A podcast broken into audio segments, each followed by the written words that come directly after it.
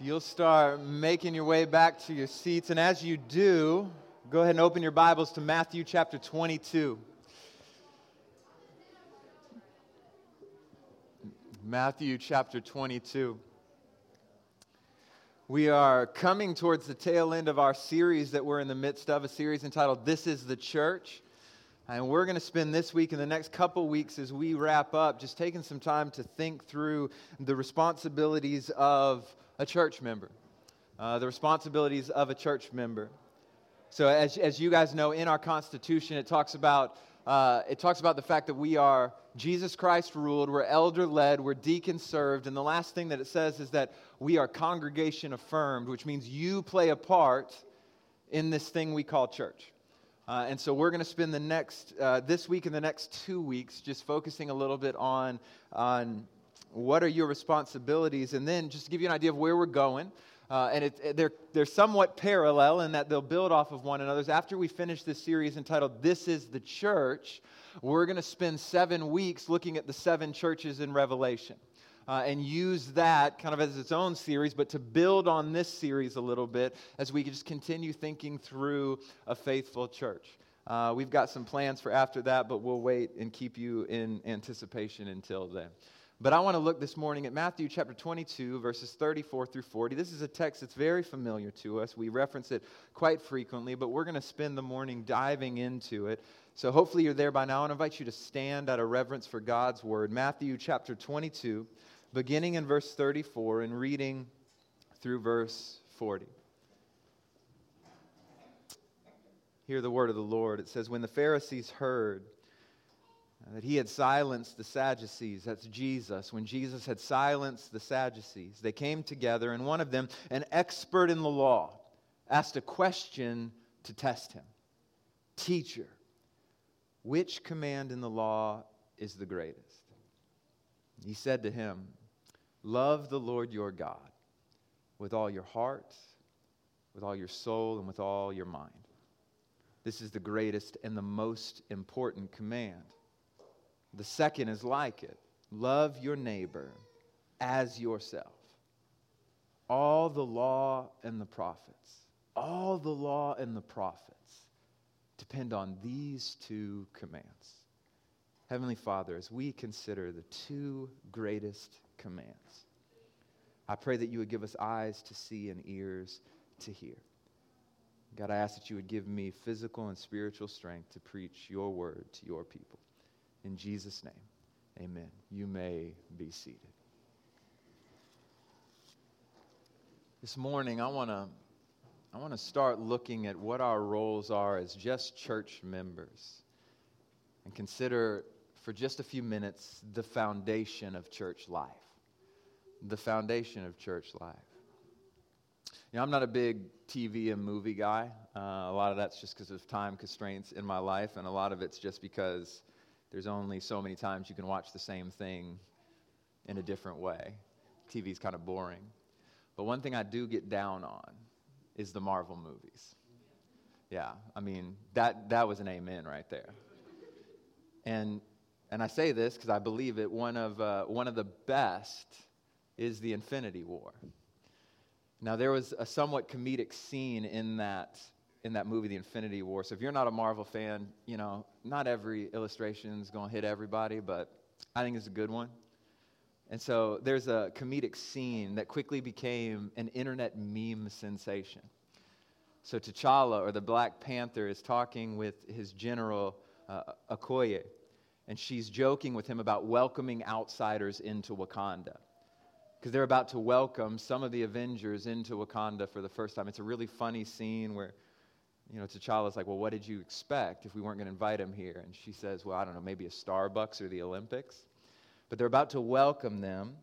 And as the Avengers arrive, James Rhodes, he's the guy who's known as War Machine, he's talking with Bruce Banner, right, or the Incredible Hulk. And Bruce is worried about not knowing the customs of Wakanda as they're getting ready to get off their jet. So he asks Rhodes, as they're walking out of the jet, he says, hey, you know, should I bow when I meet T'Challa?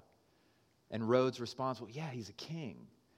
And so as Banner approaches, everybody else is just shaking his hand. he bows, and Rhodes, with a smile on his face, immediately whispers, What are you doing? And graciously, T'Challa responds to him. This is where the meme comes from. Oh, we don't do that here. Now, it's a humorous interaction, but it actually teaches us something. It reminds us that in different places, in different environments, depending on who you are and where you are, there are different expectations of what is and is not appropriate behavior. And these expectations, they're not defined by you. They're defined by the community that you're walking into. There are actions and requirements that define a person as someone who is inside the community and someone who's outside of the community. And when someone from outside of the community comes inside the community, these are often expectations, like in this interaction in Infinity War, that have to be communicated.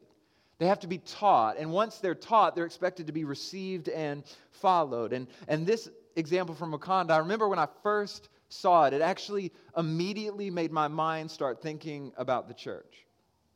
Because the church, too, has expectations. There are expectations that define those who are in the community, but they can also define those who are outside of the community.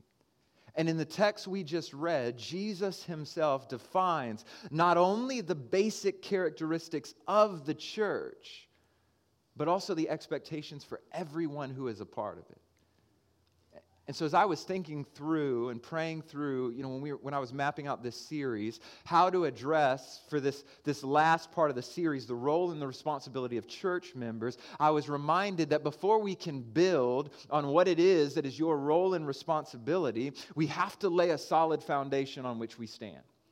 And so Matthew 22, verses 33 through 40, the text that we just read, it lays for us a foundation of what it means to be a Christian, and the expectation of anyone who is in the family of God. So basically what I'm getting at is anything that we talk about after this is built on this twofold foundation of loving God and loving people.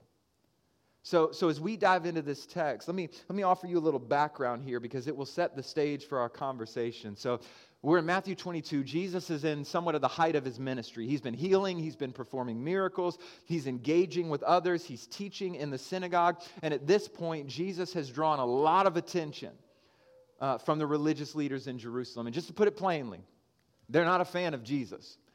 The Pharisees, the Sadducees, the scribes, the religious people of the day, they are not a fan of Jesus because Jesus is teaching with an authority they don't have.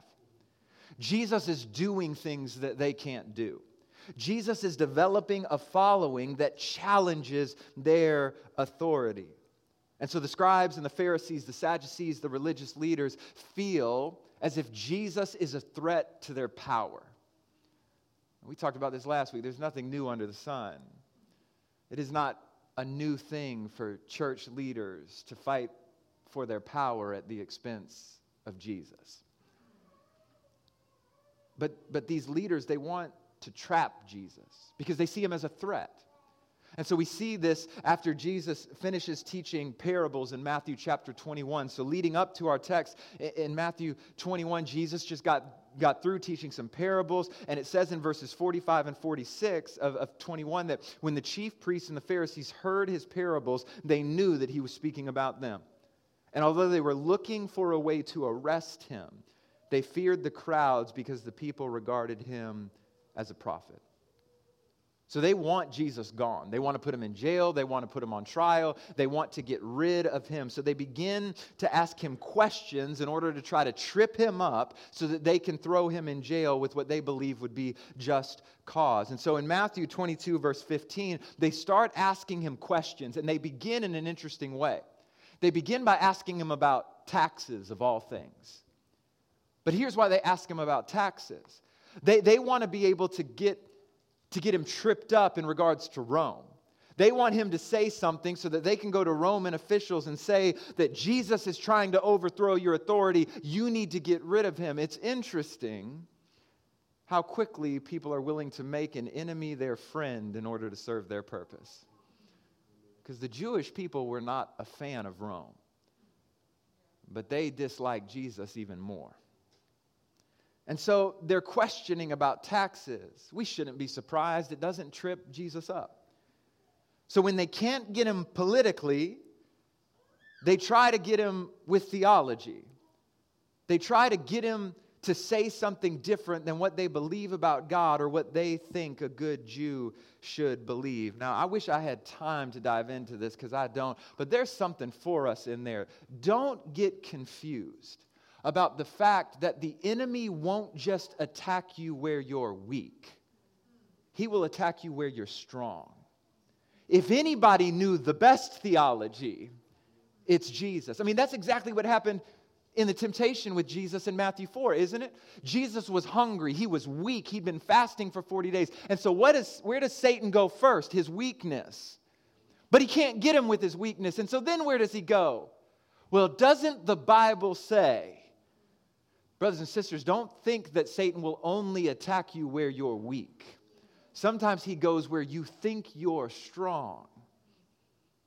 We don't got time. So the Sadducees asked him about the resurrection.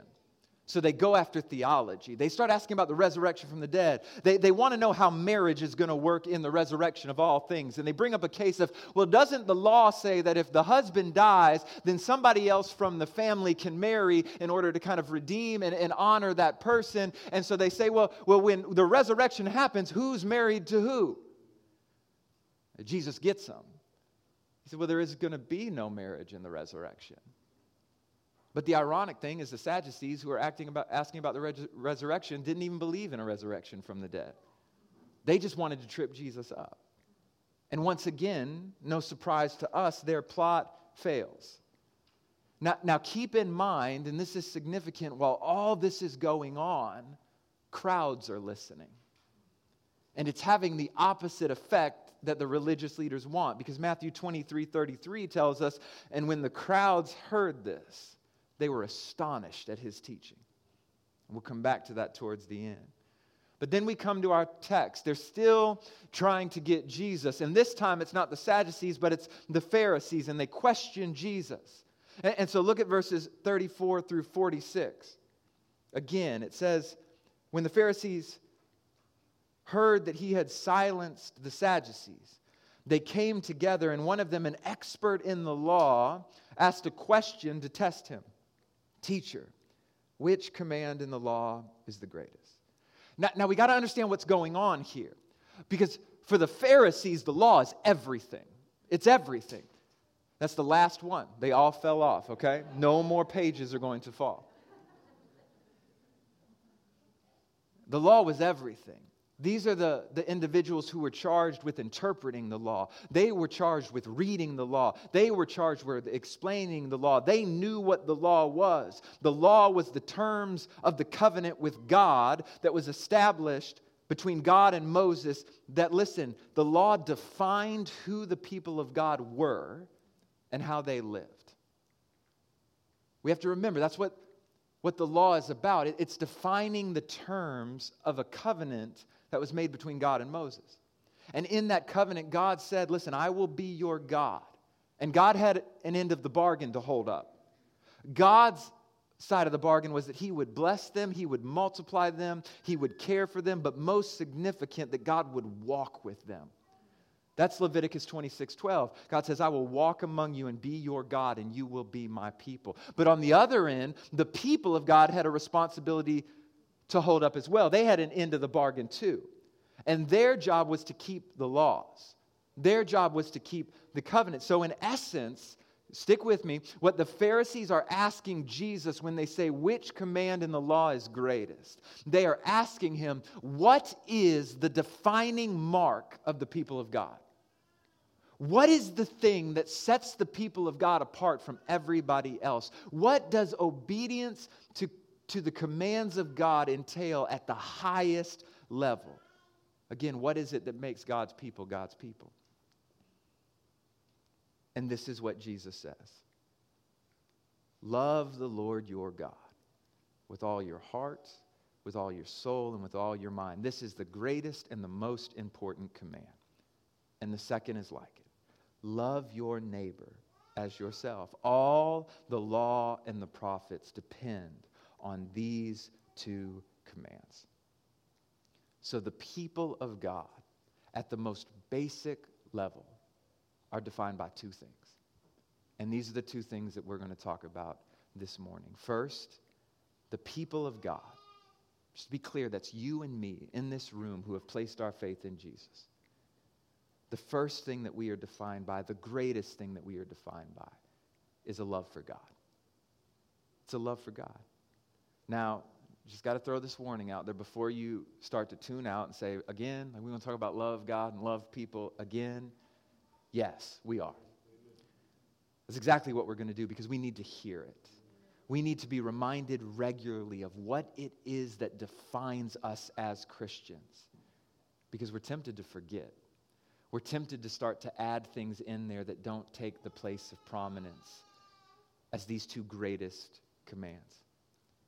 So we are first and foremost defined by a love for God. And I know when we talk about a love for God, often that can just be a vague concept. So what I want to do is I want to answer three questions to help us understand what Jesus means when he talks about a love for God. And so here's the first question. What does it mean to actually love God? What does it mean to love God? Now, you could answer this question a couple of different ways, but I think the easiest way to answer it is to say this, that to love God is to see God as the greatest treasure. To love God is to see God as the greatest treasure. Jesus in Matthew chapter 13, he compares the kingdom of heaven, right, the place where God dwells, to a treasure and to a pearl. And Jesus says the kingdom of heaven is like a treasure buried in a field that a man found and he reburied it. Then in his joy, he goes and sells everything that he has so that he can buy that field. He said, again, the kingdom of heaven is like a merchant in search of fine pearls. And when he found one priceless pearl, he went and sold everything he had and bought it. It is a willingness to sacrifice everything because Jesus is greater. Because God is greater. Loving God means seeing God as the greatest thing of all, the greatest thing in all of existence and wanting him more than anything else. Now, we got to do some work here because for some of us, I think if we're honest, we fail to see God as the greatest treasure, but we think we see him as the greatest treasure. And here's why I say that, because often we treat God like the greatest tool to get the greatest treasure. See, we often want the blessings of God more than we want God himself. And we see obedience to God as a means of getting what we want. And in Matthew 13, God is the treasure. God is the pearl of value. Being and walking in relationship with him is so precious that in Jesus' example, the people who found the treasure and found the pearl, they're willing to give up everything else just to have God. We should be willing to give up our dreams and our ambitions. We should be willing to give up our resources and our comfort. You know, there was a French monk named Bernard of Clairvaux. That's a great name for a monk, Bernard of Clairvaux. And he lived about 1090 to 1153, so he lived a while ago. But he became known for his sermons on loving God. And so later in his life, Bernard received a request from a cardinal in Rome. And he was asked to write an essay on why and how much we should love God. It's an interesting thing to write on. So he was asked to write an essay on why and how much we should love God. And he begins his essay by just saying this. You want me to tell you why God is to be loved and how much? I answer, the reason for loving God is God himself. And the measure of love that is due to him is an immeasurable love. But what was most helpful in that essay, at least in my opinion, is how Bernard explains our progression of growing to love God. And he understands loving God as a four-stage progression. And everybody starts in stage 1, and the goal is to get to stage 3 and 4. But he begins and he said, see, when people love, this is where we start off. We start off loving ourselves for ourselves' sake.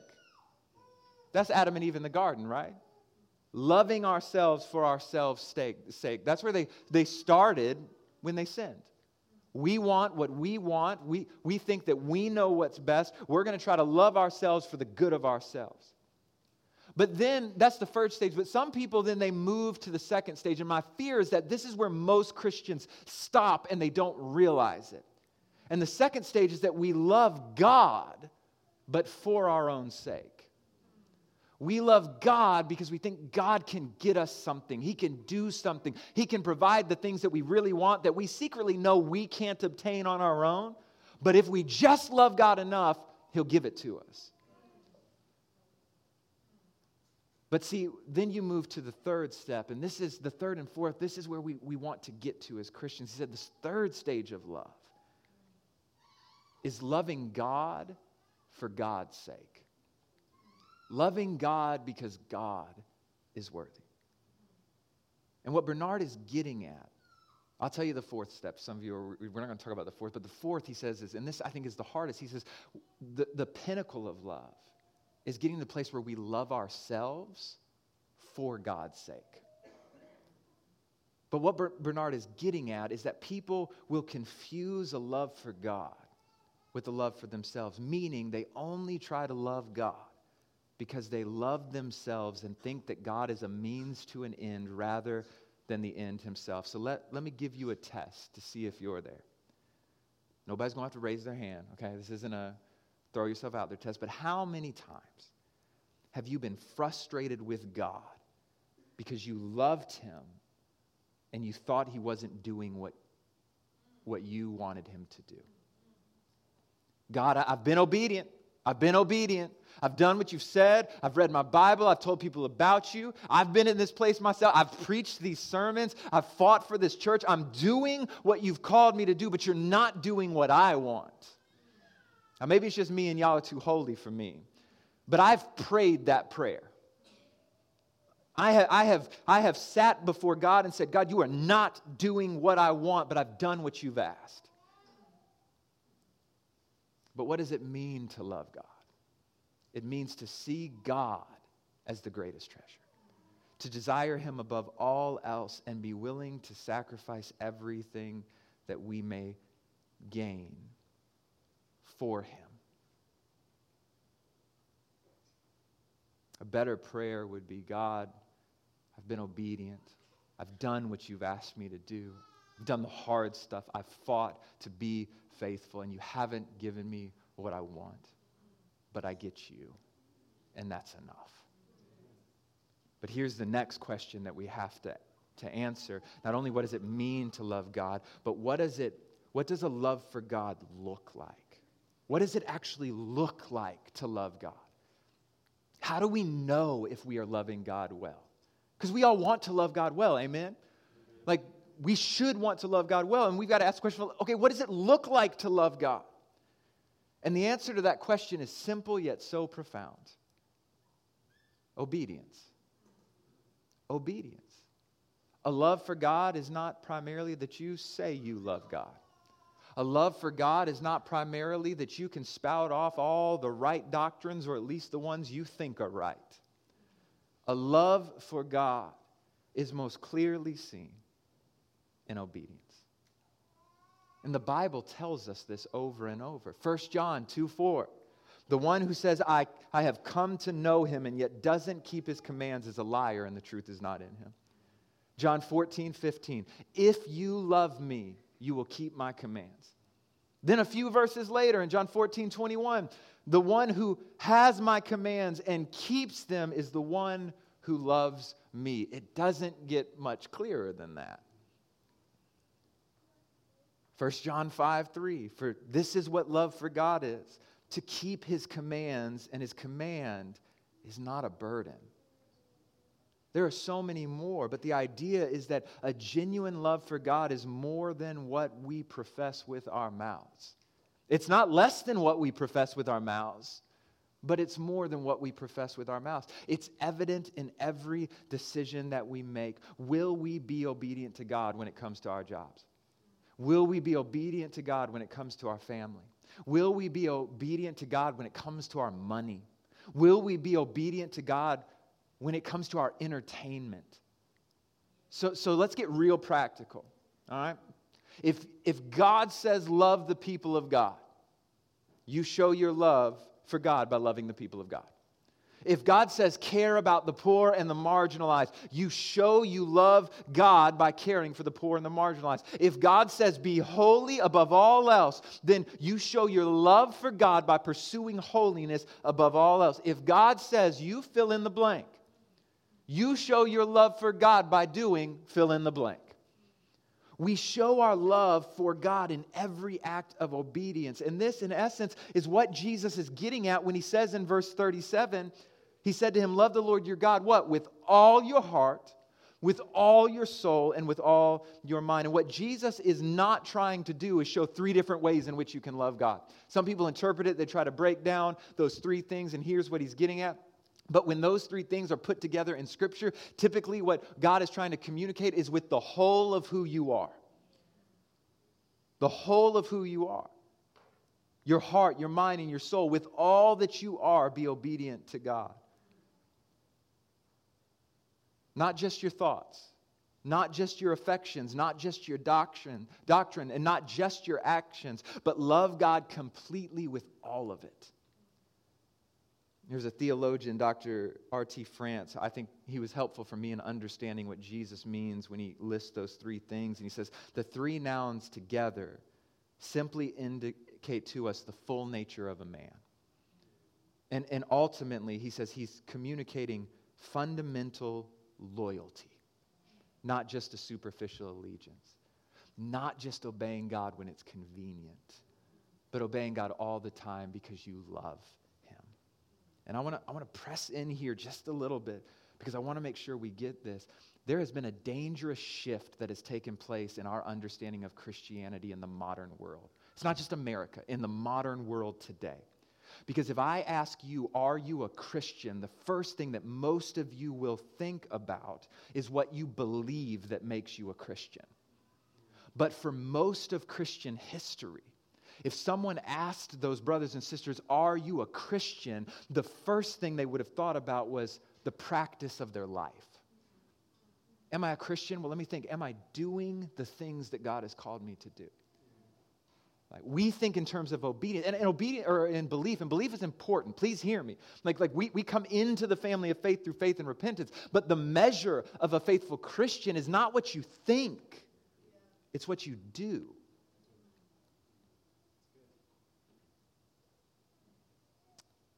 We've made Christianity solely a belief, and to be honest, a belief that many can claim to hold with no life transformation. But Christianity, throughout its existence, has been primarily defined by a practice of life. That's why we weren't called Christians until Antioch. Y'all have heard this. What were the Christians called? They were called people of the way. Why? Because when people looked at them, they didn't believe that way. They lived that way. A particular way that set them apart from the rest of the world. So nobody had to explain their doctrine to be understood as a Christian. They looked at him and said, there's something about the way they live that is just different from everybody else. Now, again, I want to be crystal clear. I am not saying that belief is not important. It is. I'm not saying that you can just live a certain way and do good things and be saved. We'll talk about that in just a second. I am saying that the evidence of your faith, what defined Christianity for centuries, was a way of living that strived to be obedient to God in everything. So if God said, give to the poor, and somebody asked, are you a Christian? They would have said, am I giving to the poor? Not do I believe in limited atonement. I'm going to move on. But here's the last question that we have to answer if we're going to understand a love for God well. How are we able to love God? Because, let's be frank, that's a weighty call, is it not? To be obedient to God. How in the world do we do this? Because what I don't want to happen is for you listening to think, all right, I know, I get it, I got to love God. I'm not doing a good job at that right now, so I just got to try harder. Listen, by nature, we are bent towards hating God. Not like a dislike, not a kind of apathy. We are by nature bent towards hating God. Jeremiah 17:9, the heart is deceitful above all things and desperately sick. Who can understand it? No one had to teach you how to sin.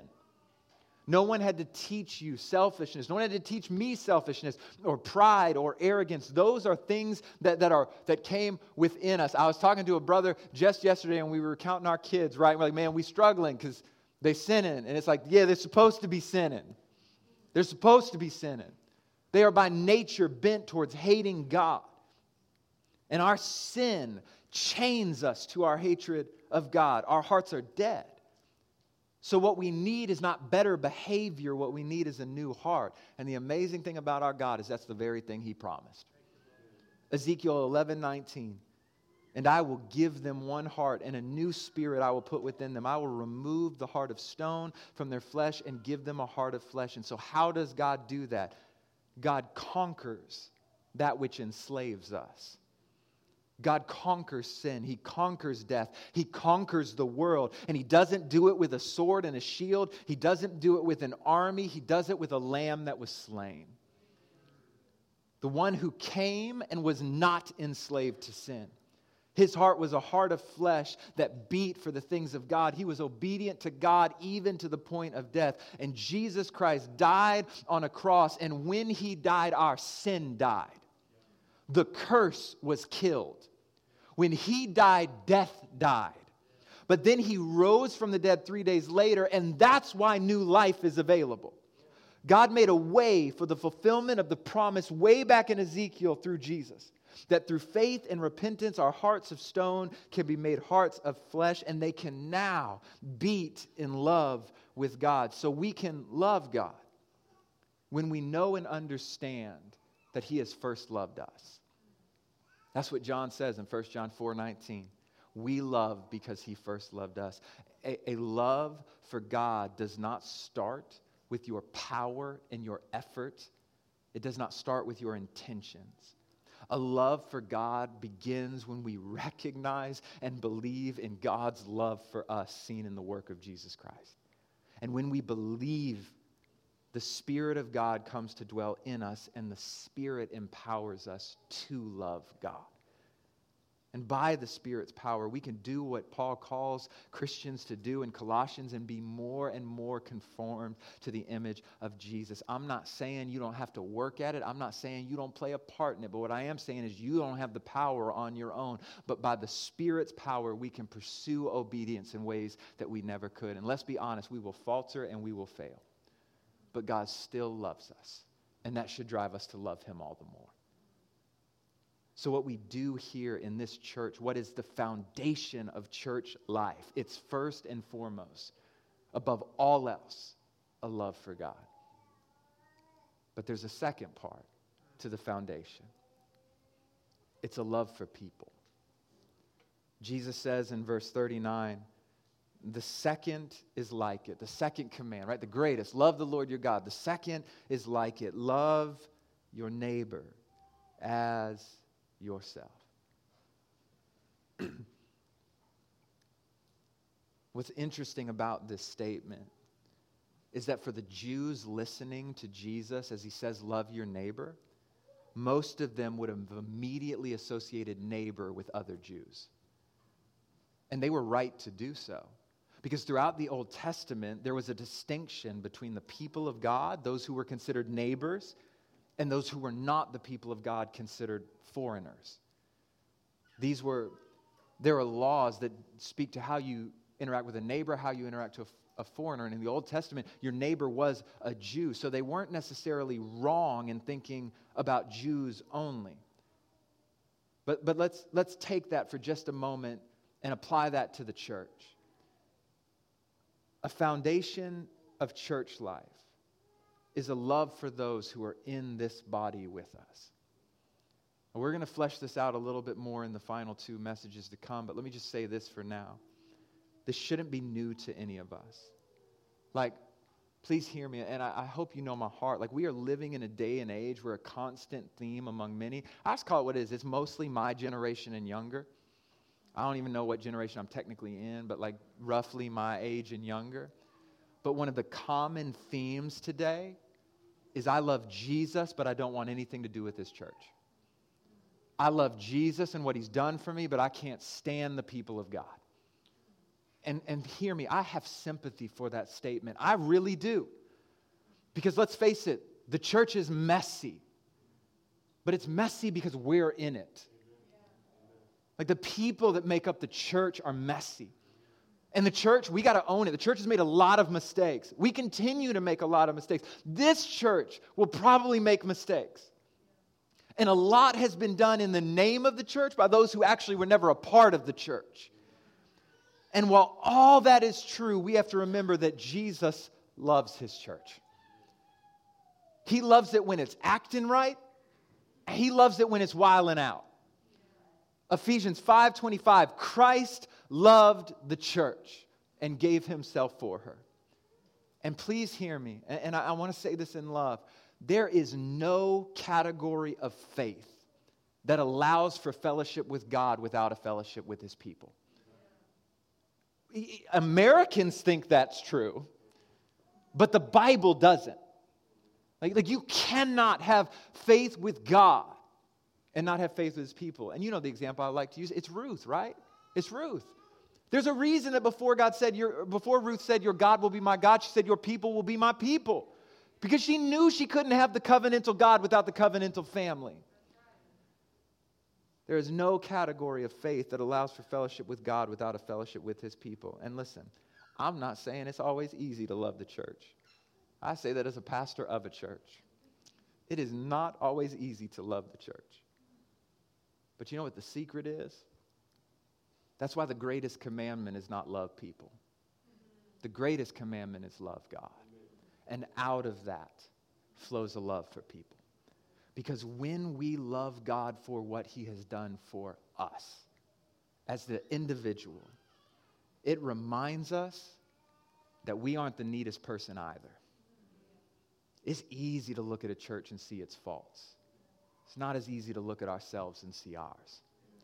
But the gospel reminds us that God loved us even when we were messy. I mean, let's call it what it is. Some of us in this room, we save folks and we still messy.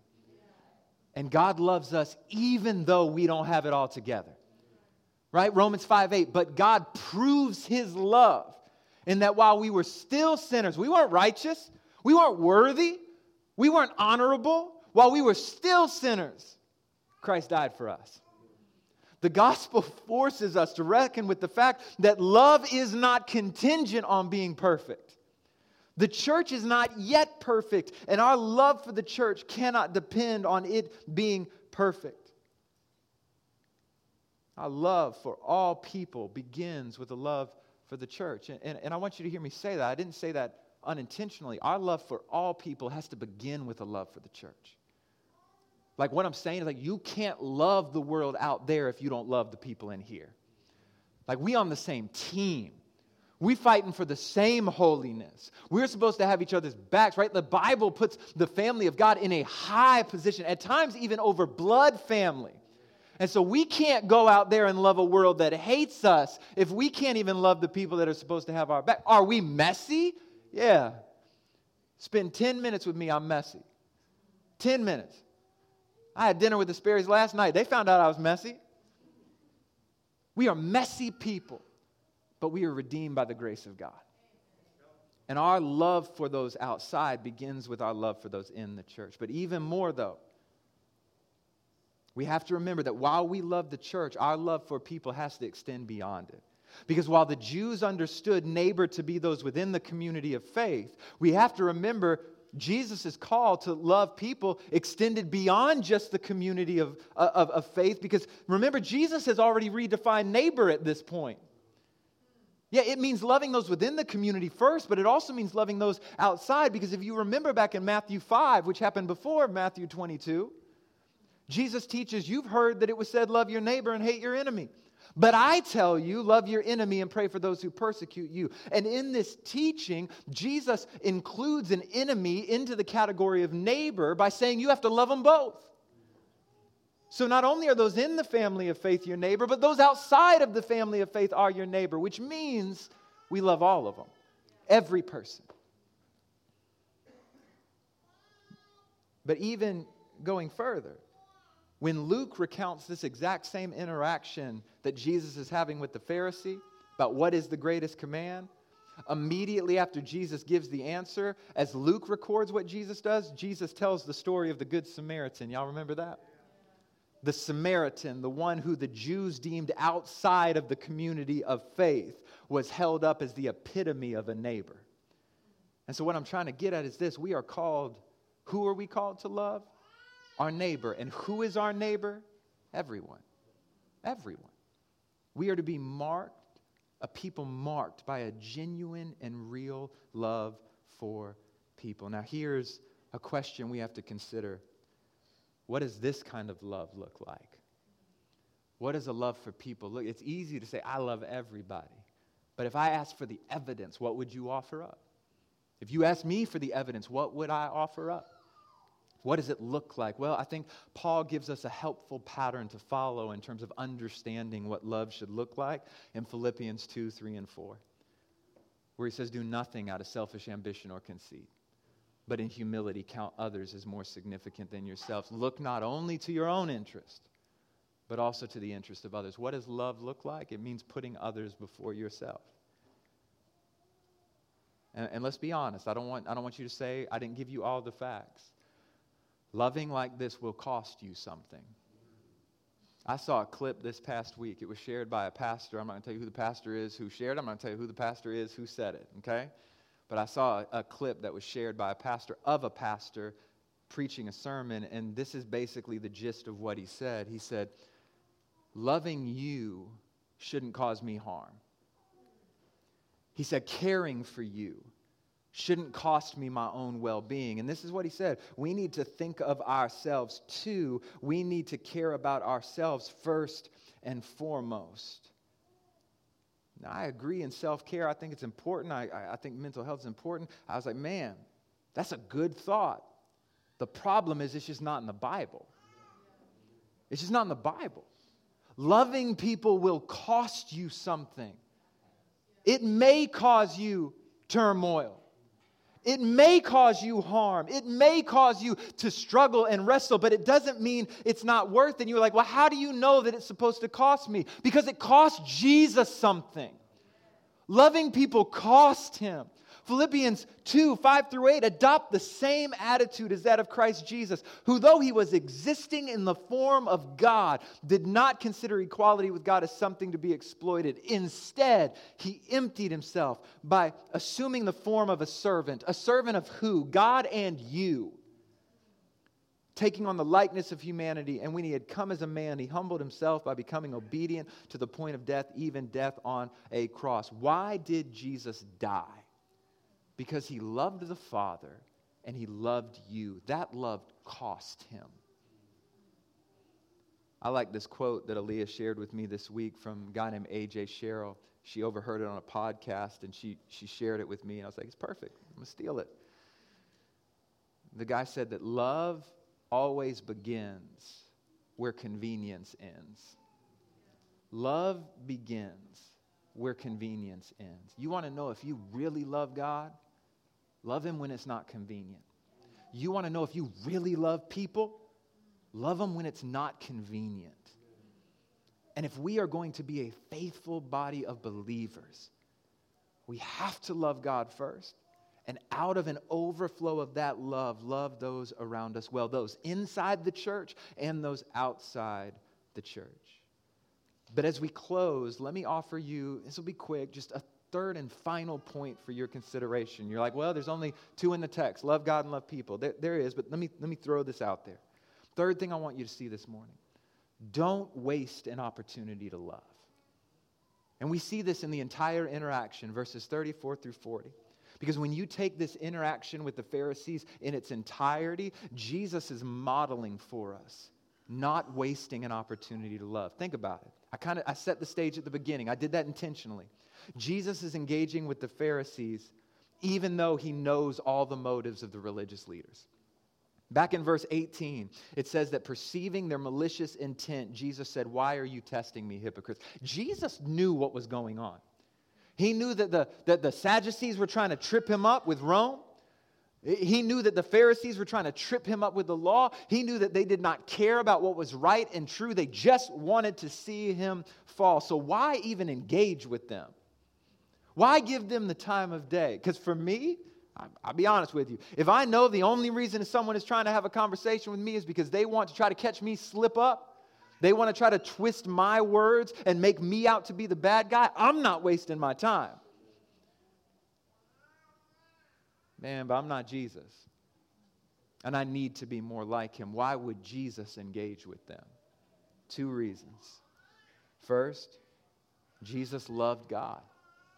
He loved God. Remember, Jesus knew what his purpose was. He came to seek and to save the lost. Luke 19, verse 10.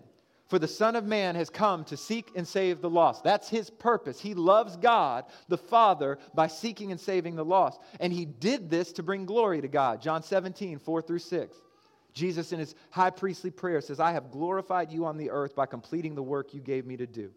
Now glorify me in your presence with that glory that I had with you before the world existed. He says, I have revealed your name to the people you gave me from the world. They were yours, and you gave them to me, and they have kept your word. Jesus engaged with the lost because God sent him for the purpose of redeeming the lost. And so Jesus is willing to engage with the Sadducees, the Pharisees, the religious leaders, because he loved God. But second, because he loved them. He loved people. He loved the Pharisees. He loved the Sadducees. He loved the chief scribes. He loved the religious leaders. But he also loved the crowd that was listening. Because don't forget, in Matthew 22:33, it said that when the crowds heard this, remember, they were astonished at his teaching. Jesus' love toward the Pharisees, displayed toward the Pharisees, his teaching about the law was being heard by a lot of people. And Jesus loved all of them. And sometimes, hear me on this, sometimes our displays of love toward a particular person won't bring about the desired result in that person. It won't bring about what we're hoping our love will bring about. Just call it like I see it. You're going to love some people in the church and fight tooth and nail for their goodness and their holiness, and they're never going to love you back. It breaks my heart, but we're broken. You're going to love people outside of this church. You're going to try to invest in them and share the gospel with them and pour into them and be there in their mess, and they're never going to love you back, and they're never going to love Jesus. But maybe, just maybe, God is using your love for someone else to change someone you're not even paying attention to. Because Jesus is engaging with the Pharisees. And the crowds are believing. Maybe God is using you to plant a seed in the life of someone who is watching, and you might not ever see that harvest come to fruition, but your faithfulness to God, your love for him and people will never be wasted. So let me draw this to a close. If any church, if this church is to be a church that lives like the church is meant to live, if we want to accomplish the task God has set before us, then this church has to be built on a strong foundation. And what that means is that each of us that make up the church, we have to be built on a proper foundation. And that foundation is one of love. A love for God because he has loved us, and a love for people. Please hear me. We can program this thing to death, but if we don't have love, we can be the most aware of what those inside and outside the church need, but if we don't have love, we can buy a building, we can hold to all the right doctrines, we can contend for the truth, but if we don't have love, we have nothing. And when our love wavers, we don't try to force ourselves back into it. We don't try to will ourselves to love more. We humbly go back to the place where we first saw love displayed. We go back to Calvary, and we see the Son of God hung high and stretched wide in love for us when we did not deserve it. We go back to the empty tomb, and we remember that the life we now live, we live because Christ lives. We let God's love for us fuel our love for him and our love for one another. And when we love well, the foundation of our fellowship will be strong. Let's pray. Heavenly Father, thank you that you love us. Thank you that you love us even though we are messy and we stumble and we fall and we make mistakes. Thank you that you love the church even though it is messy and it stumbles and it falls and it makes mistakes. Thank you, God, that in my weakest moments you have never given up on me. And God, I pray that we would have a love like that we would love you. And we don't have to worry about you failing us, God. We don't have to worry about you slipping up or letting us down because you are perfect in all of your ways. And so help us to rest in your love, but help us, God, to love people well, not because they're perfect and they're not messy, not because they don't struggle and not because they won't hurt us, God, but because you have loved us. Help us to love well. God, I plead with you that if anything would be said of New Breed Church, if anything would be said about us, it wouldn't be about any of the pastors. It wouldn't be about what people we have here. It wouldn't be about how in tune we are with what's going on in the world around us. If anything is to be said of Newbury, I pray that it would be that we are a people who love, that we love God. We love those in this body, and we love those outside of this body. Help us to be obedient, God, to all that you have called us to, because you are worthy. It's in Jesus' name we pray. Amen.